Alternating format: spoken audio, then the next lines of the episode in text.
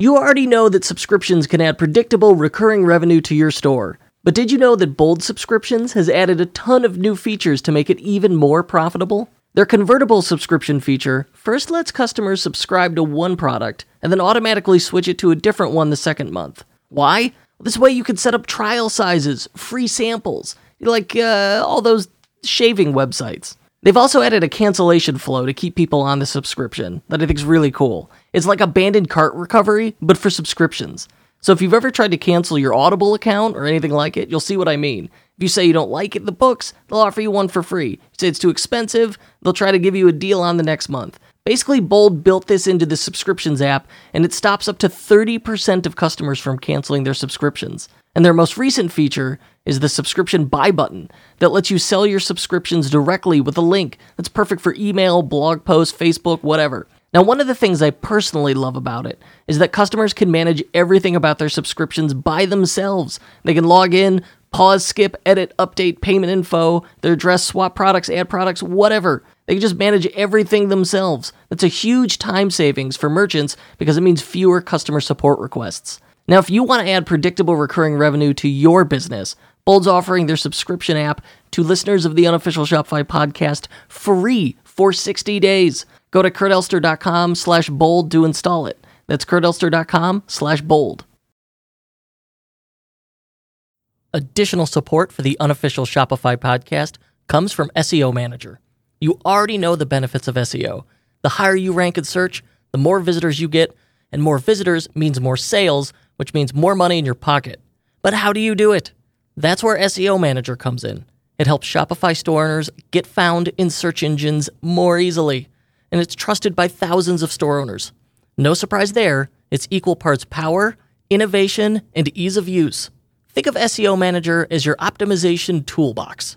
Here's some examples it can scan your site for issues, offer keyword suggestions, add structured data support, analyze missing pages and redirects, and even integrate with Kit, plus a ton more tools to help you be easily found in Google searches.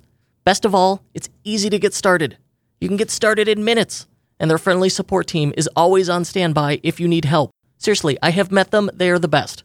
And as a special offer to you, you can get 10% off SEO Manager forever when you sign up at SEOmanager.com slash unofficial.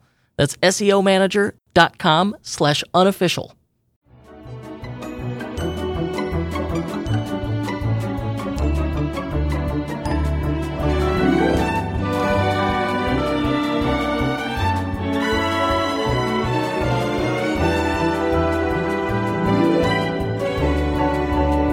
Kurt Elster, what is going on? It's been a while since I've spoken to you. It's it's been a bit, and I regret that. That's my fault. I should really be following up with someone as fabulous as Steve Chou. well, it's funny. Last time we hung out was at the Klaviyo conference, and we recorded one of these podcasts. Also, it was a lot of fun. I was gonna say, as soon as you said the last time we hung out was at Klaviyo, and the first thing that popped in my head was that was so much fun. Like when I think about that conference, that's really the like the memory I have is recording with you and you, Darian and Tony, in that like cool and but weird little recording booth setup they had. It was a ton of fun. And what I remember is you guys like busted on me the entire episode, and yet I still published that one. you know, sometimes you just have to speak truth to power. All right, so Kurt, today's a really exciting episode. We're going to be talking about common mistakes that store owners make. And let's start out with your number one pet peeve. What is that? Obsessing over page speed and and now as of today core web vitals. Yes. So actually, can you talk about core web vitals first and what they are even just in case the listeners don't even have any idea what that is? Okay, so originally we Google said, "Hey, you got to look at your page speed." And they had like this arbitrary what I feel is a largely arbitrary metric that much to its detriment gives you a score, a grade. It grades your website, and it's based on what I think is, is fairly flawed data. And the implication was always if it doesn't perform well, at some point you're not going to rank on Google if you can't get a good score. And the reality is like that that is uh, an overstatement of what is really happening. And so re- as of now is uh, coming out a a Google update is around the corner or maybe like about to publish in which they're going to take into consideration three metrics from the larger Google Page Speed score called Core Web Vitals. And the, probably the most important one there is um, first content paint. So really, it's like how long does it take? Not necessarily like how long does the entire website take to load. How long until I can see it and use it is really what Core Web Vitals looks at to like simplify it. Right. Um, because you could be on a website, it starts loading, and you could start using it and scrolling before it's finished. Like stuff can load in the background. That's fine. They don't actually care about that part. It's how long until I can use the darn thing. And so people naturally freaked out. And the reality is, when they, what's really going on is if you look at like the fine print of the description of what Google's saying they're going to do, it's they're saying, hey, if we have two sites that rank for the same placement, the one with the better Core Web Vital rating will take priority. We're going to use it as a tiebreaker. Okay, so speed is important, but it is not the be all end all lose sleep over it thing that I, I think it's being presented as and people are treating it. And really, my issue is I'm so sick of the anxiety and the the hair tearing out that's occurring with merchants needlessly because of page speed. That's You know my what- problem. You know what the problem with it is? Is that it gives you a letter grade from zero to 100, and agents Ow. everywhere are trying to get a freaking 100%, and it really can't be done without jumping through a lot of hoops. And I think I think it was was it your podcast or one post on Facebook where you actually looked at some of the top Shopify stores, and all of them had page speed scores under 20. Yes. Yeah. Yes. Yeah. The so they Google Shopify's uh, making effort in um, trying to get people to make to have more performant websites, and as part of that, they said, hey, you could see in your store like here's a page speed grade. And it's a little better than like the regular page speed grade because it's an average of like a home page, a product page, a collection page. It's a little more accurate. And then in my partner portal in Shopify, where I could see like these are the stores I have access to, these are my client stores. I could rank, just sort them all and see what the scores are. And what's interesting is very few people get above 30. And uh, the stores I have that get above 60, they're stores that we built like five to 10 years ago and then really haven't changed. They just worked and that was the end of it. And so I thought that was interesting. So I know part of the issue here is like, is app JavaScript. We've done the research here and discovered largely it's it's JavaScript, it's apps, and it's not deferring the load on that JavaScript that creates the problem. Yep. But in our like our seven, eight, a couple nine figure stores, all of them are in the low double digits. Like 12 is a pretty typical score. And Shopify will tell you, like, oh, you score the same as similar stores. So we know for the highest performers, the teens, so like F minus minus, if we're applying a letter grade, is the typical average score. You know what's frustrating about this is that since I teach e-commerce and teach SEO, like I felt like I had to do it for myself. So all my sites are in the 90s now across the board. Hell but yeah. it took me 3 weeks to do that, and I had to jump through hoops and get into the code in order to do that. And I can't expect a non-technical person to possibly do that, which is ridiculous. Like Google cannot expect you to do this stuff, right? Would you agree? Yes. No, and the like I just don't understand I don't understand the initiative. I don't understand the why this has become a priority all of a sudden. Like I would love to know internally at Google what is going on here. Is it some altruistic desire to make the internet more accessible to slower devices? Never. No, got to do that probably somehow. not. Yeah. Yeah, like I wonder what the the real objective is here. Well, here's my take on that. You know, one of the core web vitals is cumulative layout shift, which is basically whether your website shifts up and down when it's loading, right? That's have you so ever gone on weird. one? Why? Who cares? Well, have you ever gone on one of those sites where, like, you're trying to click on the next button, but then the ad all of a sudden appears where the next button is, and you click on an ad by accident? Yep. I think they're trying to reduce that and click fraud. That's their motivation. Oh, wow. I like that theory. Never would have occurred to me. And that's pretty brilliant. Like, if you All- look at how they generate their revenue, that makes a lot of sense. And also, this page speed, like, if it loads faster, that's more ad clicks. Oh, man. Right. You crack the case. So that's what I really think this is for. And so they're trying to automatically, algorithmically take out those people who are just trying to scam the system for AdSense. Hmm. This is really good. That's my take. That's my take. All right. I, I love it. So I think the other interesting thing is Brian Dean from Backlinko published data yesterday where they looked at um, something. It was like two hundred thousand sites, something nuts, and the, he said there was very little correlation, if any, between UX metrics, which I think they measured. It sounded like they measured in page views, um, and Core Web Vital scores. So obviously, like stuff that was way screwed up, it would correlate. But for the most part, it really did not have an impact on UX. Hmm. I Yeah. think they're. I don't think the rollout has fully happened yet. I think they delayed it till like next month, I believe. So we'll see what happens. But I suspect you're right. It's probably not going to have as much effect. It'll have a similar effect as to what PageSpeed did when it first got announced. Uh, so tell me, sir, what page speed is clearly the thing that makes me crazy. That's my big one. Is every time someone brings up the ghost of page speed, I'm like, oh, here we go. What drives Steve Chou nuts? Okay, you know what drives me crazy is when someone comes up to me and says, "I tried Facebook ads and Google ads and it didn't work." And then I go over to their site to take a look, and they're driving paid traffic to a site that just isn't ready. And we can expand upon this because I know this is part of your pet peeves too.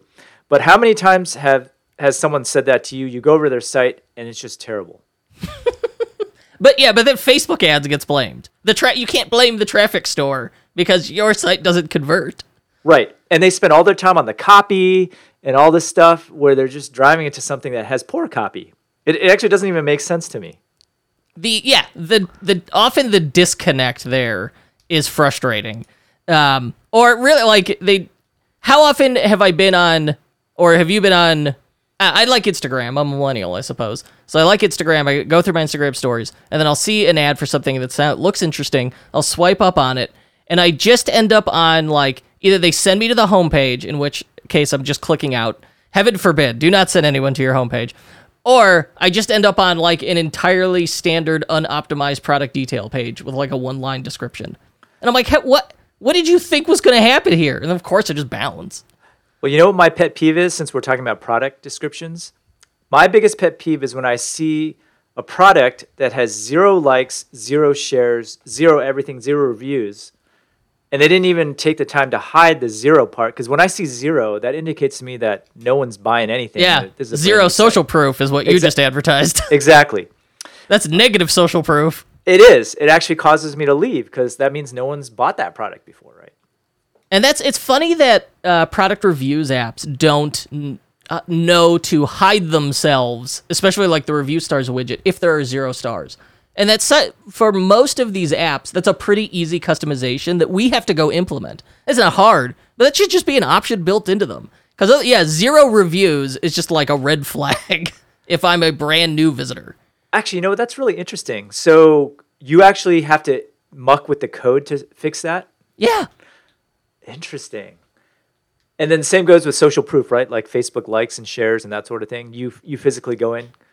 I almost al- you know what I almost always scrub those social share buttons because what are the chances that you actually get someone to share a product page to their Facebook feed? That's a tough sell. I agree with you. Actually, um, I had considered removing those altogether because I know from my own site, very few people click on those. However, I will say that people do click on the Pinterest button though, since I guess since I'm in the wedding industry. What I will say, yeah, for some industries, the pin it button that's a win. But beyond, like, but it you need to be in the right niche, and wedding is perfect for that. Um, but beyond that, like, you know, oh, a product page, I'm gonna share this to my timeline. No one's doing that. It's just not gonna happen.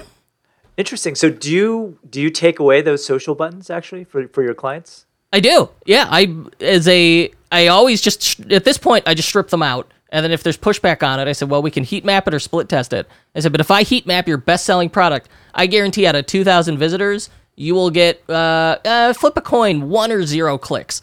And sure enough, that's what happens every time. And it was so consistent that like I don't even think about it anymore. I just strip them out, unless it's in uh, a nit- you know like wedding, in which case I just give me a pin it button and that's the end of it. You know what's tricky about this is like the default Facebook buttons always have the the number next to it, right? Right. So unless you know how to manipulate the code a little bit, it's actually kind of hard. I had to code up my own button to do that. To remove Oh, really? the shares. Yeah. Um, yeah, most of the time it's yeah, it's just like Facebook share and it doesn't have the numbers. I mean, if people are actually sharing it, more social proof. That's always going to be my priority. If the question is, should we add more social proof? The answer is yes. I don't think you could do enough. And here's like an obvious pet peeve. Like it's it's intuitive to me, but sometimes I'll land on the site and I'll have no idea what the heck they're selling or why I should buy from them at all. Oh, the story and the description and the positioning and the t- those are the fundamentals. I swear to God, all of the fundamentals are in copywriting, and that's including the social proof. Like you got to nail those before you worry about design and page speed. I think that's my other issue is like, you know, sites with one-line descriptions that and no reviews and like we're worried about our page speed score. You got bigger problems. Actually, you know, I'm I'm actually curious since you work with a lot of clients, what is your hierarchy of priority when you land Uh, on a site or what you work on? Okay, so 100%. Number 1, I it needs to be clear the positioning or the tagline needs to be clear. Cuz you said like I land on a site, I got no idea what they're doing, why I'm here.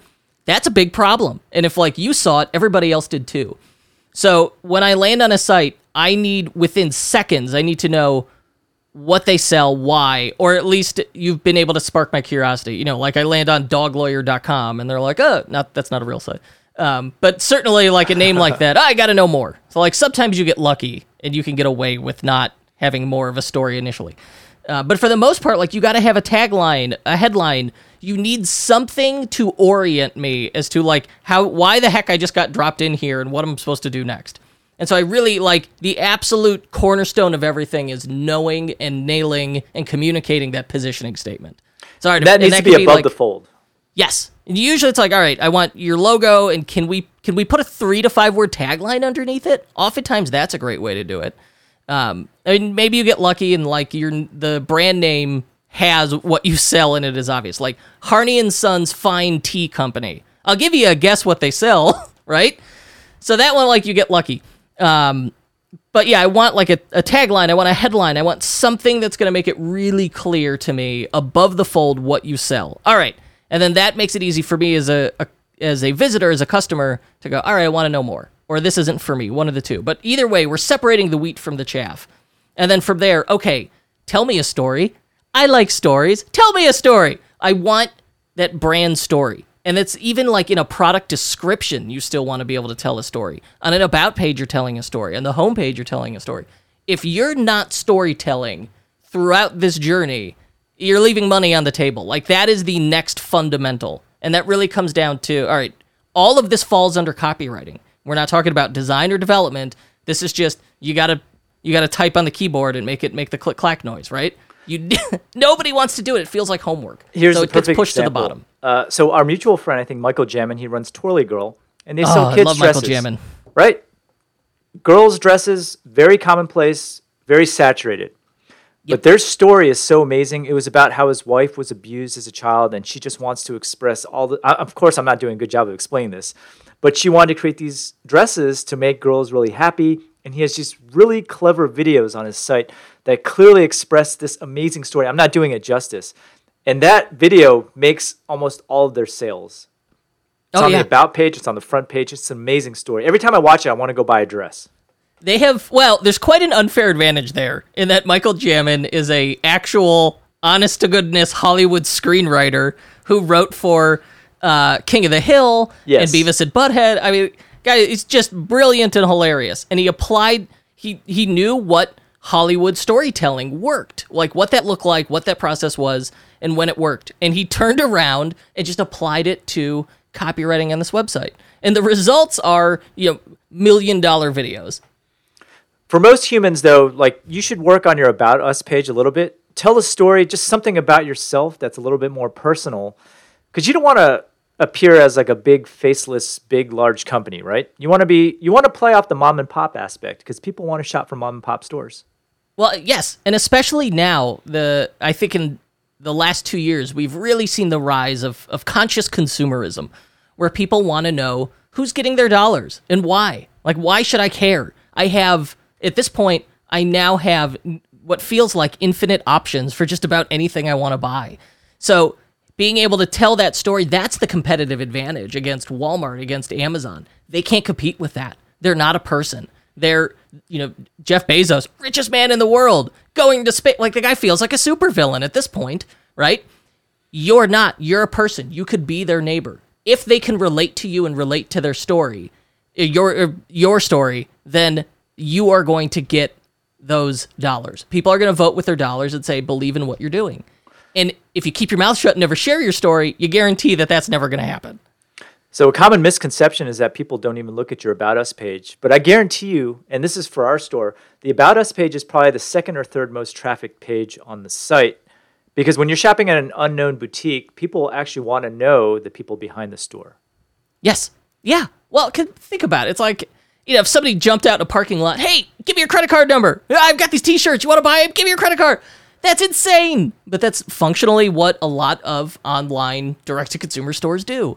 And so I need to know who it is who's asking for my credit card number. And that's why that About Us page is so important. And if you run screen recordings on a site, it's it'll probably be true for just about everybody's. Is you'll see a, a fair number of people will add to cart and then go check the about page and then you can see whether or not they've made a purchase decision on if they go back to the cart and proceed to checkout.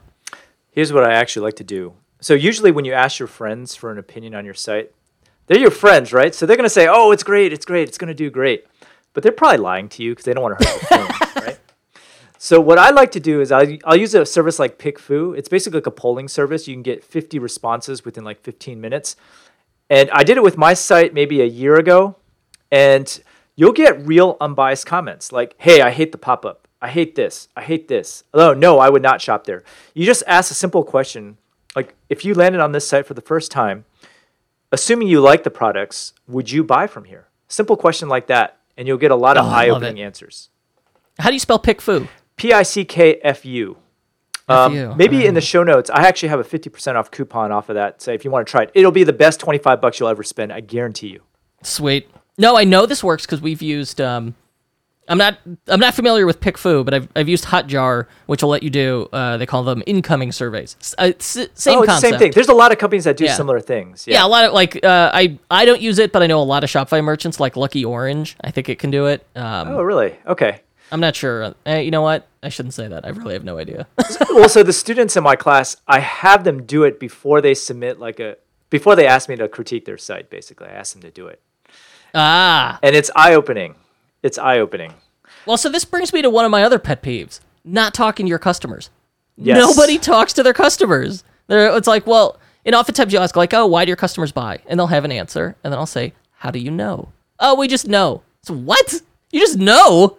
That means you. That means it's a best guess, and it, you might be right, but until you ask, it's still just a best guess. And that's what I love about talking to your customers. And one of the best ways to talk to your customers, man, pick up the phone, call your customer, use phone.app. It's the best app. Call your customers on the phone and talk to them and be like, hey, you know, why'd you buy? What what do you hope to get out of this? Tell me about the experience. I mean, just talking to a few people is really enlightening.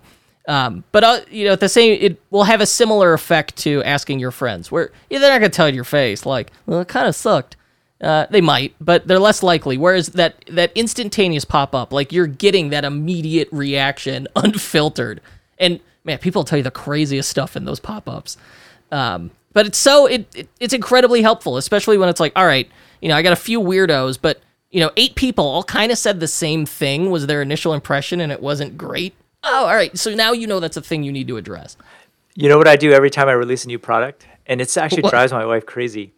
I have an abandoned cart script on my site where if they abandon, like I get emailed saying, "Hey, this person with this phone number abandoned," and I'll call them up, and I'll say, "Hey, um, we just noticed that you tried to check out, but you didn't complete the process. Was there anything wrong? And is there anything that I can, you know, help you with? And more often than not, they're actually willing to talk to you and tell you what's wrong. And then usually what I'll do is at the end, I'll give them a big coupon, or sometimes I'll just give them the product for free after that to just compensate them for their time it's really hard to do this. It's really hard to cold call. Well, it's, it's technically not cold calling, right? Because they were on your site and they gave. You. It's not cold calling, but yeah, no, okay. But hey, it's awkward. Who wants to pick up the phone and call a stranger and be like, uh, "You tried to buy from my website and you bounced, and I want to talk to you about that." Like, uh, the first several times you do that, I'm sure was nerve wracking. It is actually. You know what? If you want to make it a little bit more comfortable, what you can do is you can lead to the offer. You can just you can lead with the offer and say, "Hey, you know, Uh, we, we noticed you didn't check out, and don't worry, I'm going to compensate with your time with a big coupon or give you the product for free. But I just like some honest feedback on why you didn't make the purchase the first time. And do you represent yourself as like, hey, you know, I I run this site with my wife? Like, do you make it Yeah, very personal? I'll say, hey, I'm the owner of, of this business. I run it with my wife, and we just launched this product. And we just noticed that you tried to check out, but you didn't finish it. And we are just wondering, you know, if you give some feedback on the process. Something very straightforward like that. And I would say seven times out of ti- 10, someone will probably be willing to talk to you. Interesting. And so, oh, I love this idea. And so when you call them, what kind of objections do you typically hear? They're like, well, because they're going to tell, you're essentially saying, like, why didn't you buy? And so that you can then bust that objection for other people in the future. And then you, you seal the deal with, hey, I'll give you the thing for free. And now you've got a customer for life. Or, like, here's 50% off. I'll just give it to you at cost. Right. So I can tell you this because uh, maybe a couple of years ago we launched like a new apron line, and sometimes you'll get a question, you'll, you'll get an answer like, "Hey, I was on my mobile phone and it just wasn't convenient to check out," which could be a problem in itself, right? Like maybe you need a better mobile payment system so you don't have to enter in all that stuff. Like you're not using PayPal One Touch or. or I was gonna say, yeah, like you need an if you, if if you hear that objection and you don't have an express payment option, now you know what the solution is. Right. But uh, so in this particular case with the apron, what ended up happening was the woman was like, "Hey, you know, I." So we sell a mother-daughter apron set, just to kind of give you some background. And there's sizing for the adult, and then for the kids, we just have an age range, like uh, two. I can't remember what the age range is now. Two to four and six to ten, or something. Two two to six or six to ten. Anyway, the problem was was that the person wasn't clear what the size the exact sizing was for their child because they have like a child who's you know larger percentile wise and they weren't sure that the apron was going to fit and we didn't do a good job of conveying that. And so after talking with her i was like hey so what information would you need? Because we actually have the measurements there right? We have the measurements in the product description but she, what she would have liked to see was like you know if this if my daughter is is five foot six or something like that like a height a height scale and so that was something Yeah, they, that yeah, they want like a table. exactly yeah based on height not necessarily age because age is ambiguous Yeah, I don't like age. You know, like uh, all of my children are tall, but my daughter is in the the 98th percentile for height at age 4. So people are always like she's 4? Well, when sizing stuff is based on age, it's really hard. I found for all of my kids like just add, you know, plus 1 or plus 2 depending Yeah. when they use those age sizes. Um And this So- might be common sense for apparel, but this was the first apparel item that we'd actually ever carried in our Oh. store, so we didn't know, right? I was okay because I was going to say with apparel, the number one objection by far is sizing. yep. like will this thing fit me and then the follow-up objection is well if i buy it and it doesn't fit because this sizing is ambiguous so i really a lot of people feel like i'm gambling when i buy apparel online still to this day and then so you need to be really upfront with here's the returns and exchange process if this doesn't fit and i flat out like put it in there as what happens if it doesn't fit hey we'll pay for the return shipping and we'll send you a different size Here's the rub on this, though. So we do we do personalized aprons. Oh, so no! you can't return them, which was a further objection. I mean, these are all things that we learned, and this might be common sense to people who sell apparel, but we weren't experienced in that. So these are all things that we learned just from cold calling people. Yeah no it- like you you know no matter what you do you don't know what you don't know Yeah, yeah. And that's and that's why we're hammering on you have to talk to people because otherwise you don't know. How can you increase your Shopify sales by 10 to 15% overnight? Well, you could make a deal with the devil. Can you believe it? All I had to do was give him my soul. Or you could just use Zipify one click upsell. Created by the owner of a $100 million e commerce store and trusted by over 8,200 Shopify merchants. One click upsell helps you boost your average order value with targeted upsells and cross sells. Plus, it's got mobile optimized offer pages that drive sky high conversions and built in split testing for maximizing your results. It's no wonder One Click Upsell has made its users an extra $162 million in sales. And it only takes a few minutes to install the app, launch your first upsell, and start generating 10 to 15% more revenue overnight. To start your free 30-day trial, go to zipify.com slash Kurt. That's Z-I-P-I-F-Y dot com slash K-U-R-T. And to get an unadvertised bonus, email help at zipify.com and ask for the tech nasty bonus. Tech nasty. All right, your, is it my turn or your turn? Was, that, was that was that yours or mine? I feel like we had the same peeves, pet peeves. I have no, I don't know anymore. Um, well, so we we made some app recommendations, and that leads me to the other issue that I see, and this like especially with Shopify stores, is people I I call this app roulette. And you know the number, regardless of what platform you're on, there are apps, plugins, and scripts, and like tools, and there is no end to the amount of really cool stuff you can use on your site. And these are shiny toys.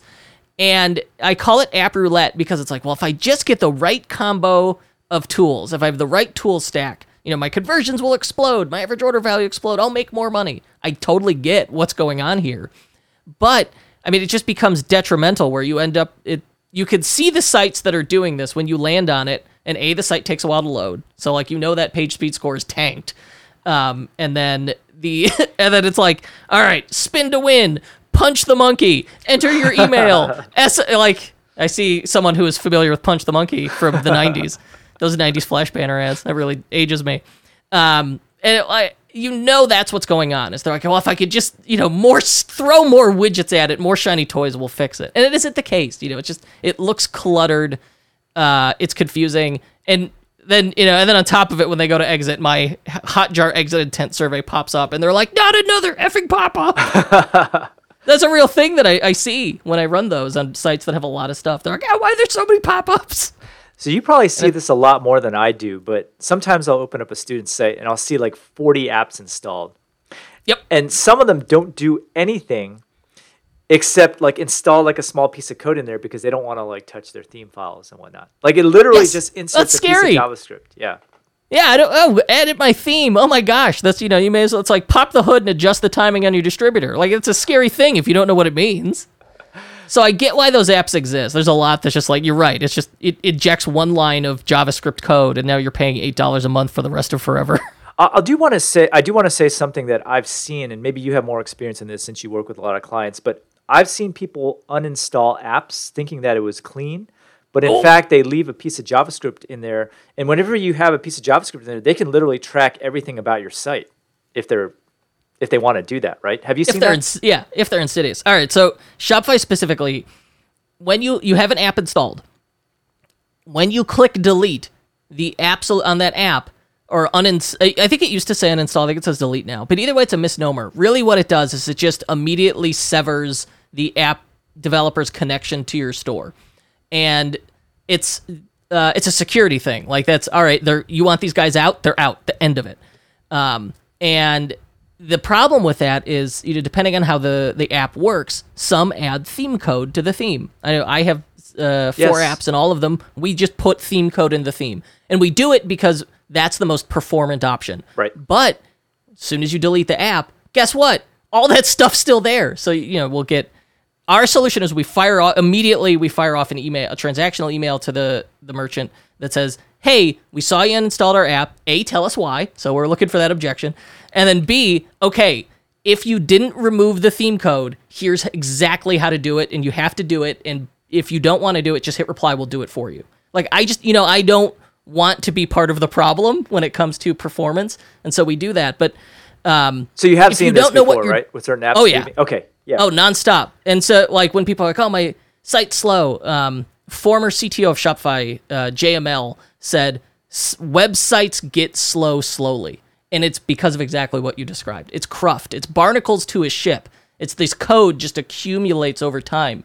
And even though it's not doing anything, you know, the web server's not smart enough to figure that out, and the browser's not smart enough. And so it just like every new site load has to load all this old garbage that you like completely forgot about from two years ago. So let me ask you this: I have students that like I'll, I'll see this in students' sites. Is there an easy way for them to do it themselves without actually having me step in?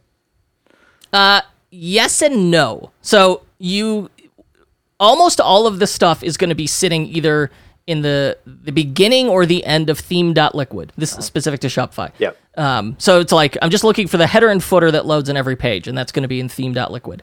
And most of these apps, are, there's there there's either going to be uh, a comment on it, or it will be evident from the name what it is. You know, it's like, well, I installed Acme Widget Pop Up Builder, and you'll see like a line that says include, you know, single quote, Acme Widget Pop Up Builder, single quote. So you know, like, oh, okay, that's that app I don't have anymore. And so you just safely Right. comment that out or delete the line. A lot of people have theme editing phobia, though. They do. Yeah. But- knowing um, just a little like you don't have to be a theme developer but if you know enough to be dangerous and that's the camp i put myself into so you just know like basic html which is not complicated uh, and maybe like a little bit of liquid and, theme structure you immediately are way better off. There is just so much more you can do that you didn't realize especially for like day-to-day stuff like you know add and remove tracking code verification codes. Like a lot of people recently had to verify their domain with facebook. Ah, so suddenly like you that's the kind of thing that you would be very comfortable and confident with Yeah. um, and there's plenty of free classes out there like skillshare's got a ton of stuff you can learn just like here's the basics of how a theme is set up and like i could go learn basic html and css and you will be in such a better position like think about it you're a web professional think if you are a merchant whether you want to think of yourself that way or not and your theme is very much like the face of your business. It's your full time salesperson, and you want to be able to speak its language. And so, if you learn those things, not only like you'll be able to do this stuff yourself, and you'll be able to talk, uh, have better relationships and communication with a, any theme developer you may hire. I mean, you can't be an online professional without being willing to learn something about the internet or websites. That's that's my philosophy. A hundred percent. And like, whether you like it or not, you'll end up figuring it. Some of this will sink in Yeah. over time. Yeah. All right, here's my biggest pet peeve. Going for revenue over profit. I, I once had this student show me their Facebook ads account and they were generating sales, but the return on ad spend was terrible, but they were getting the sales, which was making them happy. But it wasn't return. Has that happened to any of your clients? I don't, I don't know. the um yes but they i think they were they were more when it's happened they're more aware of it they're like okay we got it this far where it's like this is a loss leader and we're gonna make it up on subsequent sales right like Yeah. Uh, we've acquired them as a customer at a loss which is what like the big dtc brands do because they're spending other people's money. You know they're not bootstrapping it. And then all right on subsequent sales we'll make it up. Or like drop shipping businesses um, where margins are razor thin and they're like well just revise revise. We'll keep iterating. We'll dial it in. But and it's like well all right how much time do you give it? And i don't know what the answer is. Well, I think I'll just tell you a story from with my store. So we're in the wedding industry, so you would think that we wouldn't have that much repeat business, right? But 12% of our repeat business, uh, 12% of our sales is repeat business, but it actually makes up 30% of our sales. But here's here's the kicker. So our average order value is about 60 bucks, and 50% of our customers spend less than half of our AOV. But they represent the bulk of our customers. Whereas I think only 10% of our customers spend 2x of our AOV, but they actually make up 50% of our revenues. Right? So uh, we're a small business. We, we're very small. We have a couple of employees, my wife and I. So where should we be focusing our time? We focus now on those big, we call them the whales. And it turns out that after doing some analysis, that a lot of our cheapy customers were coming from Facebook, and we only have a little bit of t- finite amount of time. So we now focus actually on the big repeat customers that we have in our store, and it, it just made life a lot easier for us. So you're up you're applying the 80-20 rule pareto's principle there right Yes, yes. Um, it's not quite I- 80-20 though, but yeah. Right, but uh, similar similar idea.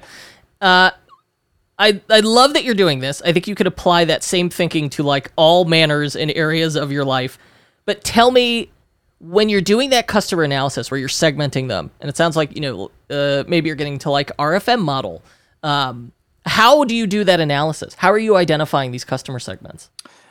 Uh, so we, I, I can't remember exactly how we came with the idea with half the AOV, but we started with the average order value, right? What our average order value was, and then for our business, actually, a good portion of that twelve percent that I mentioned are event and wedding planners, right? And- Ah, as soon as you said we had like 12% are repeat with a higher AOV, immediately in my head I went, I bet they're wedding professionals. Yes.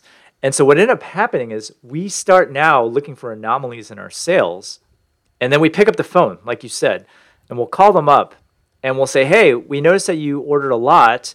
Um, you know, are you a planner? Like, are you going to order in bulk? I tell you what we'll do is we'll give you a special coupon code and a representative from our company that will handle all of your transactions and make sure they arrive at the destination on time. We'll give you hand holding essentially. And after that, you know, that call, once we have established face uh, some rapport, they continue to orders from us over and over and over again. And they're basically a customer for life that orders in bulk. They don't complain about anything. It's like the best customer ever.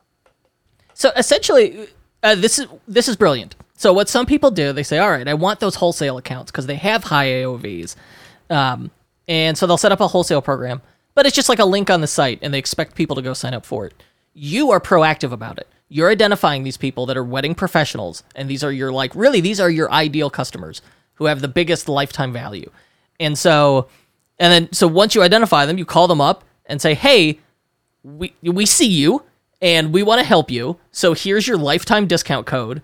And we're going to really like their big fear is a wedding is a mission critical event. So you're saying, hey, we're going to make sure you get your stuff. Yep. We're going to look out for you. And then so as soon as you do that and you are so proactive, I imagine that you just have customers for life with them. The phone call is actually pretty important in this case. Again, real contact. It's that phone call. yeah. And it's like they're you're no longer it's no longer a brand. It's oh, it's you know, Steve. Steve's helping me out. Right. Another pet peeve is making a guess at who your real customer is and then writing all your copy to account for that imaginary person when you don't have any data. I, I don't know if that But it's real. It's usually like you're they're, they're thinking about themselves. Most Yeah. people, their first customer, they are their own best first customer, and so they're writing to themselves. The only reason I can talk about all this stuff is because I made all these same mistakes. Just to be clear for anyone who's listening. Um, yeah, I'm, I'm sure we, we've both done some uh, some boneheaded things. I mean, I got an example on, on this line too. Like, I assume that all our customers are wedding customers.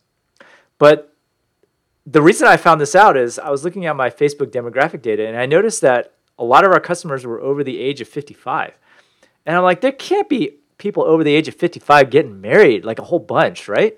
Yeah, you're, this was an outlier. This was an outlier, but it turns out like a lot of those repeat customers are people who just like to collect handkerchiefs, believe it or not. oh, what? Yes, right? Just like you like to collect old cars. Like I you Just do. got a, Kurt just got a Volkswagen Beetle, 79 Beetle, which is pretty sweet. Uh, there's people who collect handkerchiefs or they're crafters, and these tend to be older women who do these things. huh? And so you had this this customer segment that you were not aware of. Uh, did you once you knew that? Did was there any like actionable info there?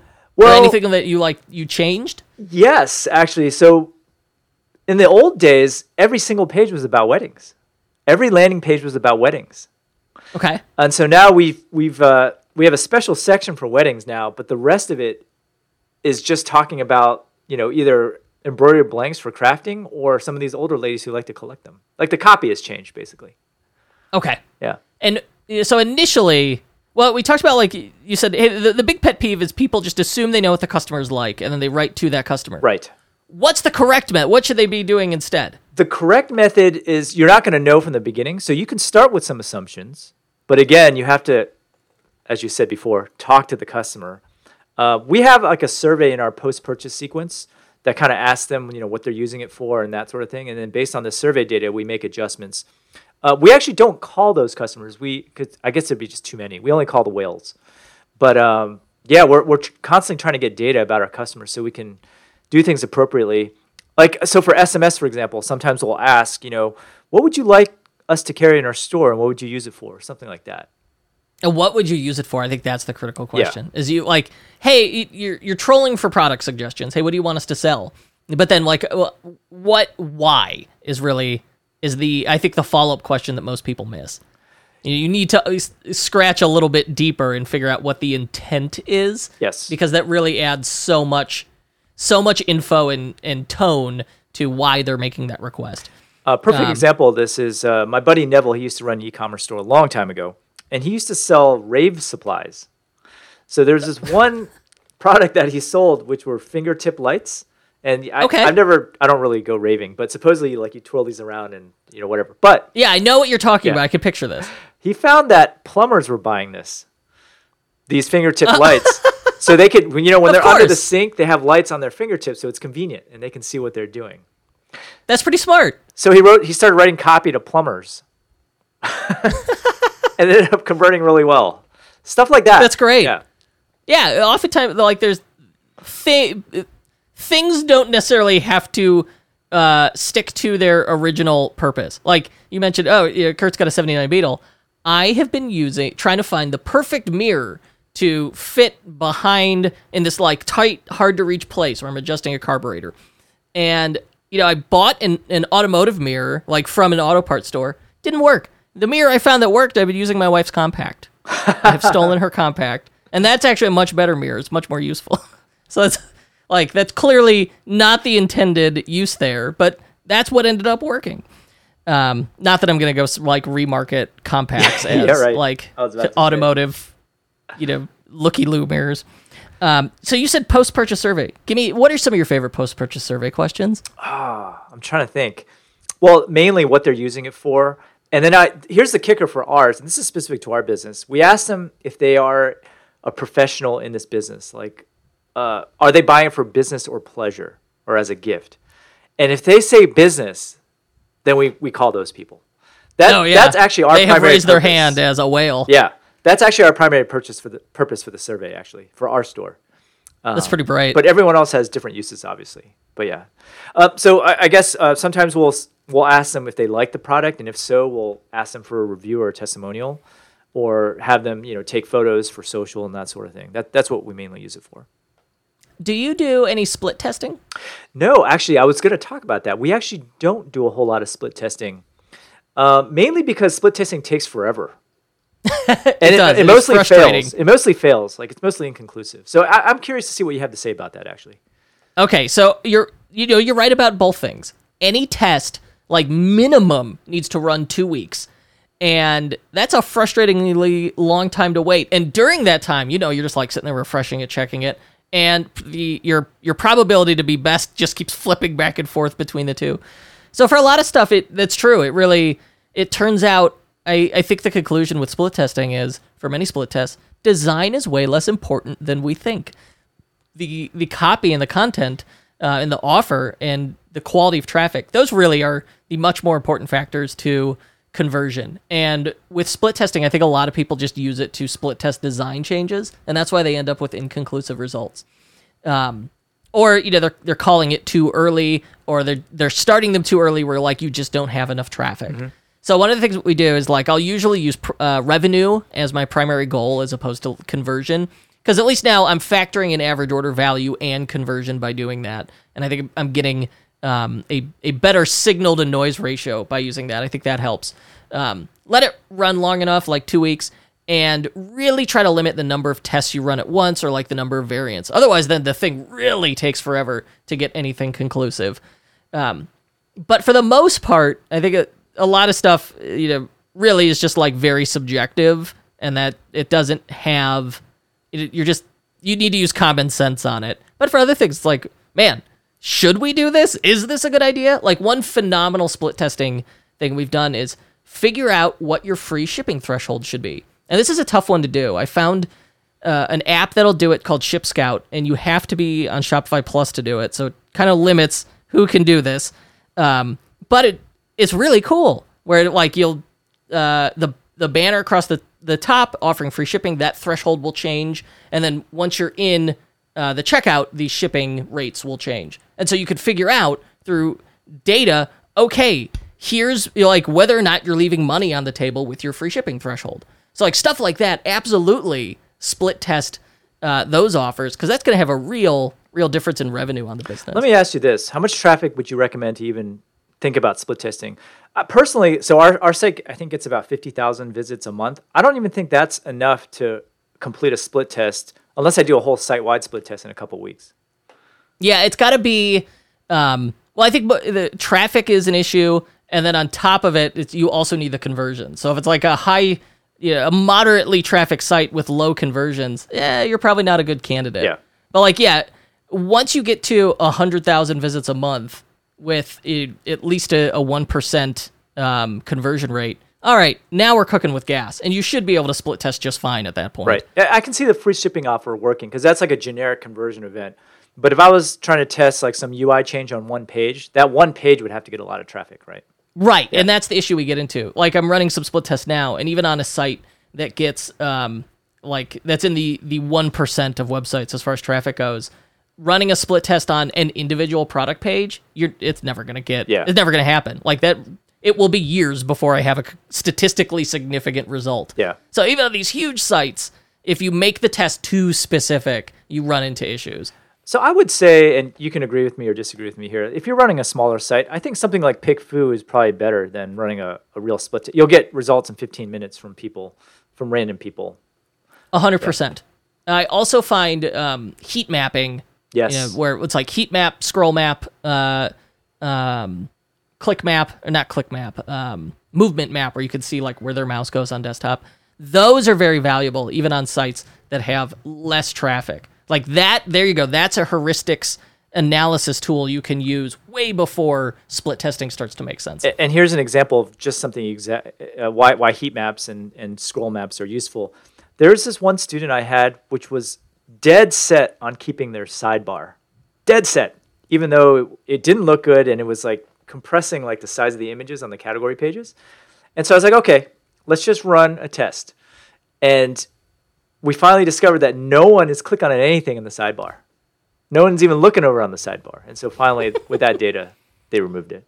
So That's yeah, and like our, we were talking about social buttons earlier. Uh, that's like that's a thing that you could very easily use a heat map to figure out. Like, are people messing with this thing or not? yeah, Well, the heat map says no. dude, Kurt, we've been talking for 50 minutes about pet peeves. You got anything else to add before we wrap this up?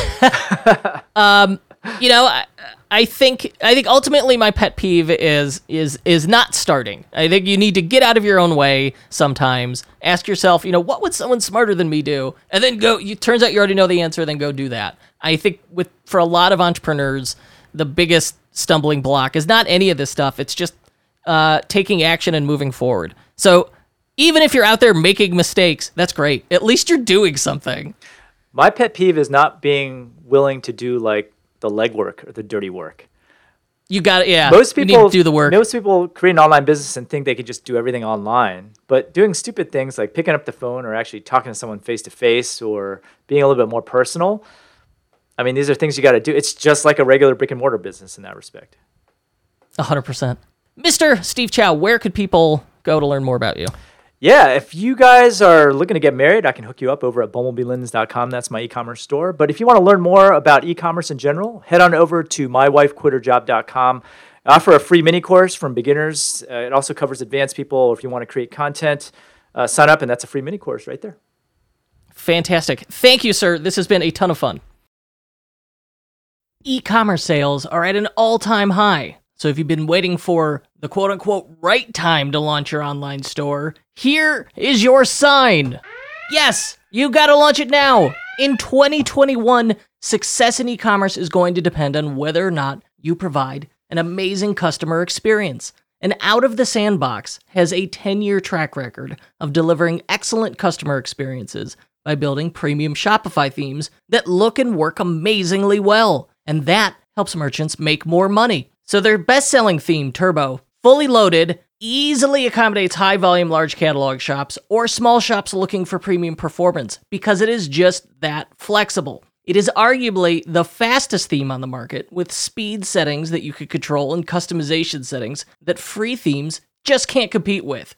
For 20% off Turbo, visit outofthesandbox.com slash unofficial and use promo code KURT20 at checkout. Try the new theme for two weeks, and if you don't like it, they will give you your money back. How's that for a risk reversal guarantee? That's outofthesandbox.com slash unofficial. Promo code KURT20 for 20% off Turbo and a 14-day money-back guarantee.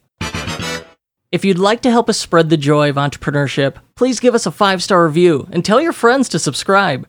If you're listening on a smartphone, tap or swipe up over the cover art of this podcast. You'll find some episode notes, including links to sites we discussed, and maybe some details you missed. You'll also find offers from our sponsors, so please support our show by supporting them. And thank you. The unofficial Shopify podcast was recorded and hosted by me, Kurt Elster, produced by my business partner, Paul Reda, for our Shopify partner agency, EtherCycle. Check us out at ethercycle.com. Thanks for listening.